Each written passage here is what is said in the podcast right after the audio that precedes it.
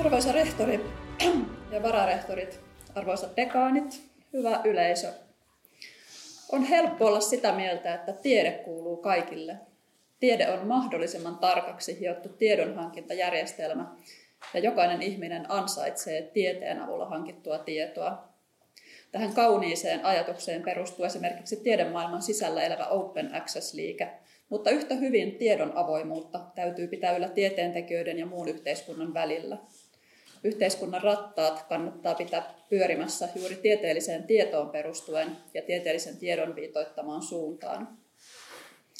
Elämme aikakautta, jonka ongelmat ovat valtavia. Ilmastonmuutos uhkaa ihmiskunnan perustarpe- perustarpeiden täyttämistä. Ruoantuotanto, juoma- ja kasteluveden hankkiminen ovat monella paikkaa jo uhattuna. Sääilmiöiden ja kuivuuden kautta ilmastonmuutos uhkaa fyysistäkin turvallisuutta luonnon monimuotoisuuden katoaminen taas on uhka maapallon koko biosfäärille. Elämme myös pandemioiden, muuttoliikkeiden, populismien, diktaattorien ja ääriliikkeiden aikakautta. Tiedettä siis todella tarvitaan. Myös tieteentekijöiden oma vastuu siitä, että tutkimustieto lävistää yhteiskunnan, kasvaa. Tieteen pitää aina olla etulinjassa. Tiedeviestinnän perinteinen paradigma on ollut sellainen, jossa oppinut eliitti ikään kuin kaatoi tietoa valistumattoman rahvaan niskaan. Kansa tarpoi pimeydessä ja tarvitsi tiedon valoa eläkseen edes jolla, jollain tavalla kelvollista elämää. Näin ei enää voi ajatella. Koulutustaso nousee, tietoa on helpommin saatavilla, tiedon määrä on kasvanut ja kasvu vain kiihtyy. Se, mikä on tieteentekijän rooli tiedon ja tavallisen ihmisen välillä, on muuttunut asiantuntijan täytyy laskeutua muiden ihmisten pariin. Valistajien sijaan yhteiskunta tarvitsee aiempaa enemmän tiedon seulojia ja järjestelijöitä. Tieteen itsensä pitää olla aiempaa läpinäkyvämpää ja valmiina kritiikille. Kansalaisten tieteenlukutaito on parantunut. Suomessa tämän voi nähdä tämmöisestä kolmen vuoden välein tehtävästä tiedebarometrista. Asiantuntijalla ei ole varaa aliarvioida ympäristöään. Myös viestinnän teknologinen muutos vaikuttaa tiedeviestintään. Se, missä keskustellaan tai miten ihmiset seuraavat erilaisia sisältöjä, tuo uusia vaatimuksia tiedeviestintää tekevälle tutkijalle. Hitaus on tieteen ominaispiirre, mutta tiedeviestintään se harvoin sopii. Sosiaalisen median alati muuttuva maisema, kuunnellun sisällön suosio tai vaikkapa median yleinen viihteellistyminen muuttavat kaikki sitä, kuinka tieteestä pitää kertoa. Siinä, että tutkijan pitäisi viestiä omasta tutkimuksestaan, ei tietenkään ole mitään uutta. Tieteenteko on aina ollut täynnä viestintää. Tutkijat opettavat, yleistajustavat tutkimustietoa jo pelkästään opiskelijoita varten. He kokoavat oppimateriaaleja, kiertävät kongresseissa pitämässä, esitelmiä he kirjoittavat apurahahakemuksia ja raportteja. Tutkimus kirjoitetaan artikkeliksi ja julkaistaan. Yliopistojen lakiin kirjattu kolmas tehtävä, eli vuorovaikutus yhteiskunnan kanssa, on tulkittu kehoituksena viestiä aktiivisesti myös akateemisen maailman ulkopuolelle. Yliopistot ovat tarttuneet tähän määrätietoisesti. Tutkijoiden omaehtoista viestimistä varten on rakennettu somekanavia, blogialustoja on perustettu podcasteja ja YouTube-kanavia. Tutkijoita on monin keinoin pyritty saamaan tiiviimpään vuorovaikutukseen toimittajien kanssa. Medialle tarjotaan vinkkilistoja ajankohtaisista tutkijoista ja tutkijoita koulutetaan toimimaan median kanssa. Lehdistöosumia lasketaan ja tieteen vaikuttavuutta on alettu ajatella myös siltä kantilta, kuinka hyvin se näkyy julkisuudessa – nyt tiedemaailmassa on alettu puhua aiempaa enemmän myös niin sanotusta vaikuttajaviestinnästä, josta ennen puhuttiin lobbauksena. Jos tutkimustiedolla halutaan muuttaa maailmaa, kannattaa sitä tietenkin viedä sellaisten ulottuville, joista pystyvät maailmaan vaikuttamaan. Hyvä yleisö, Tiedeviestinnän muuttuminen aiempaa enemmän tutkijalähtöiseksi on tiedonvälityksen kannalta pelkästään hyvä asia – kun tutkija viestii omaehtoisesti, vaikka blogissa tai Twitterissä, kukaan muu ei toimi portinvartijana välissä. Aiemmin tuo portinvartija on ollut media, joka on päättänyt, mistä kerrotaan, kuinka paljon ja milloin. Nyt tutkija saa itse päättää nämä asiat, ja sitä häneltä paljolti myös odotetaan. Nimenomaan tieteentekijät osaavat arvioida parhaiten, mikä tieteessä on ajankohtaista ja merkityksellistä. Siksi on nurinkurista, että viestinnän portinvartijana toimisi joku muu. Sinänsä tunkua tiedeviestinnän kentälle on paljon. Tieteestä haluavat kertoa myös yritysmaailma, päättäjät. Tutkimustiedolla perustellaan omia tavoitteita, myydään tuotteita, houkutellaan äänestäjiä – Kannattaa kuitenkin muistaa, että vain tieteentekijöitä sitoo viestinnässä tieteellinen etiikka. Viestiessään tutkimusmaailman sisällä tutkija yleensä tuntee hyvin yleisönsä. Hän kertoo tutkimuksestaan yleensä toisille saman alan tutkijoille. Kun tutkija vaaditaan viestimään tätä laajemmin, vaatimukset kasvavat. Kuhunkin yleisöön pitäisi tutustua ennen kuin heidät pystyy saavuttamaan.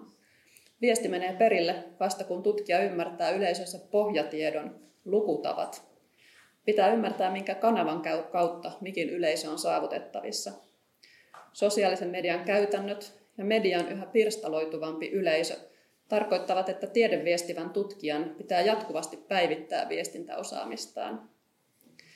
Aktiivinen tiedeviestintä vaatii osaamisen lisäksi aikaa, Mistä se otetaan, kun tutkijan tehtävä oli, olisi ensisijaisesti tutkia, ja nyt työpäivästä menee jo iso osa opettamiseen, hallinnolliseen tehtäviin ja rahoitushakemusten kirjoittamiseen.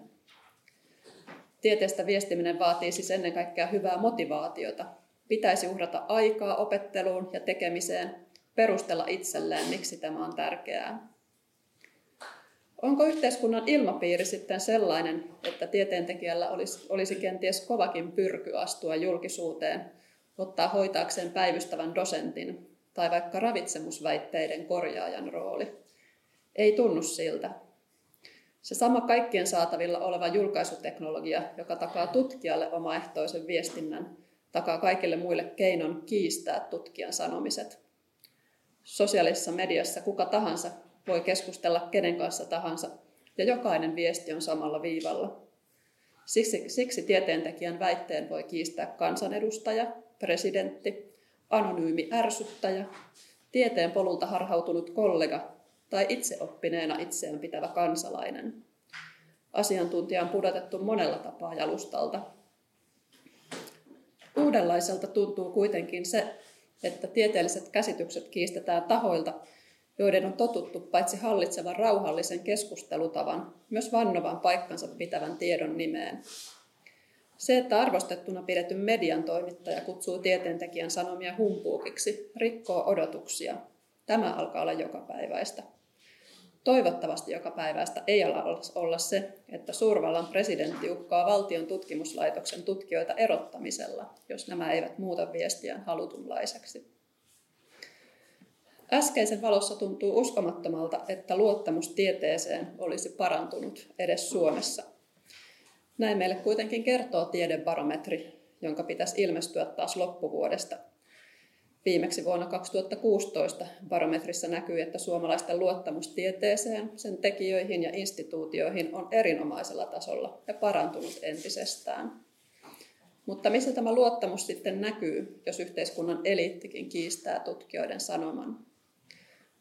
Paradoksaalisesti se näkyy vaikka siinä, että tieteen nimiin pannaan milloin minkäkinlaisia väitteitä.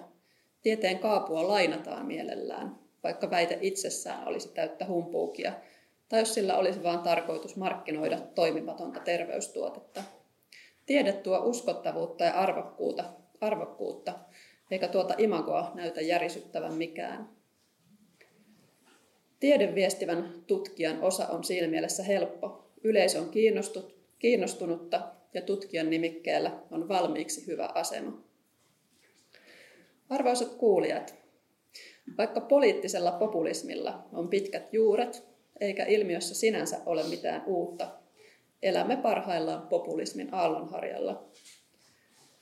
Populismissa on olennaista se tapa, jolla populisti erottaa meidät, eli unohdetun kansan, niistä, eli eliitistä, Usein voi vaikuttaa sattumanvaraiselta, millaisten asioiden puolella ja mitä vastaan populistit ovat, mutta kun asiaa tarkastelee kansan ja eliitin vastakkainasettelun kautta, hommaan tulee järkeä.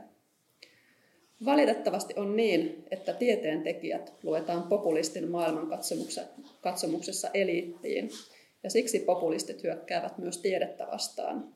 Sama koskee vaikkapa taidetta ja taiteilijoita.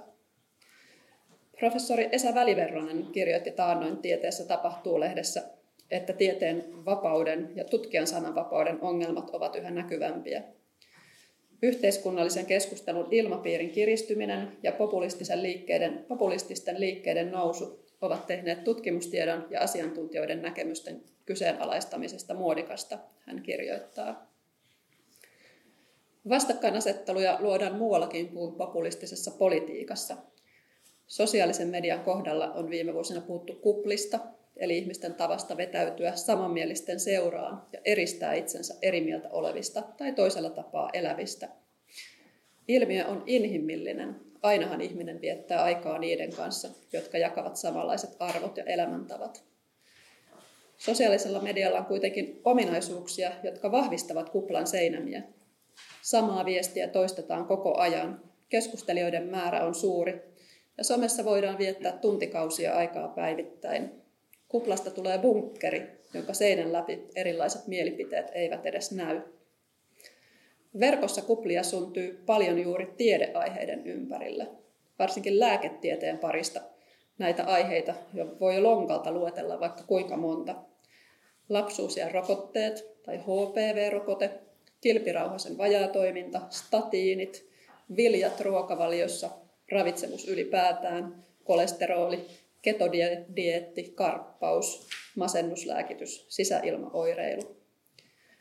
Kuplissa voi vallita vahva vastakkainasettelu asiantuntijatiedon ja ihmisten omien kokemusten ja käsitysten välillä. Vastakkainasettelu ei jää verkkoon. Ihminen, joka hakeutuu lääkärin hoitoon, saattaa somessa käymiensä keskustelujen takia olettaa lääkärin suhtautuvan jo pelkkiin oireisiin vihamielisesti. Syntyvä hoitosuhde ei voi olla hyvä eikä tuloksellinen, kun potilas näkee jo valmiiksi lääkärin vihollisena. Tieteen edustajalle tällainen ilmiö on vaikea hahmottaa ja käsitellä. Suhteesta joihinkin tiedeaiheisiin on tullut osa ihmisen identiteettiä. Esimerkiksi ihmiskunnan vaikutusta ilmastonmuutokseen ei epäillä siksi, että tutkimusaineistoa kattavasti läpikäydessä epäilykset olisivat heränneet, vaan siksi, että ollaan sellaisessa kuplassa, jossa tilaa saavat epäilevät äänet ja epävarmuutta todistavat yksityiskohdat, sekä ennen kaikkea siksi, ettei haluta identifioitua siihen ryhmään, joka luottaa ilmastonmuutosta koskevaan tutkimustietoon. Professori Juha Herkman kirjoittaa teoksessaan populismin aika näin. Populismin psykologia perustuu siihen, että se tarjoaa nykyisessä monimutkaisessa ja ristiriitaisessa maailmassa – mahdollisuuden, mahdollisuuden vakaan poliittisen identiteetin rakentamiseen. Vastakkainasettelu saattaa hyödyntää tiedeaiheita yllättävissä yhteyksissä. Yhdysvaltojen kongressivaalien aikaa rokotteista levitettiin verkossa harhaanjohtavaa tietoa tarkoituksena vahvistaa ihmisryhmien välillä olevaa vastakkainasettelua. Miten tällainen keskusteluilmapiiri vaikuttaa tutkijan tapaan viestiä? Tieteentekijälle on vierasta, kun tieteellinen tieto irrotetaan tieteenteon kontekstista ja se saa uusia rooleja populistisessa keskustelussa. Uuden ajan aktiivisesti viestivä tutkija tarvitsee yhteisöltään monenlaista tukia. Koulutus, missä itsekin olen ollut mukana, ja tekninen tuki ovat monesti jo hyvällä tolalla. Nykyistä enemmän tutkijat tarvitsevat omaehtoiselle viestinnälle korvamerkittyä aikaa. Tiedon julkistamisen neuvottelukunta teki vuonna 2015 kyselytutkimuksen tutkijoiden kokemasta vihapalautteesta. Uhkailua ja vaientamisyrityksiä kohtaavat muun muassa sukupuolen tutkijat, ympäristön tutkijat sekä monikulttuurisuuden tutkijat.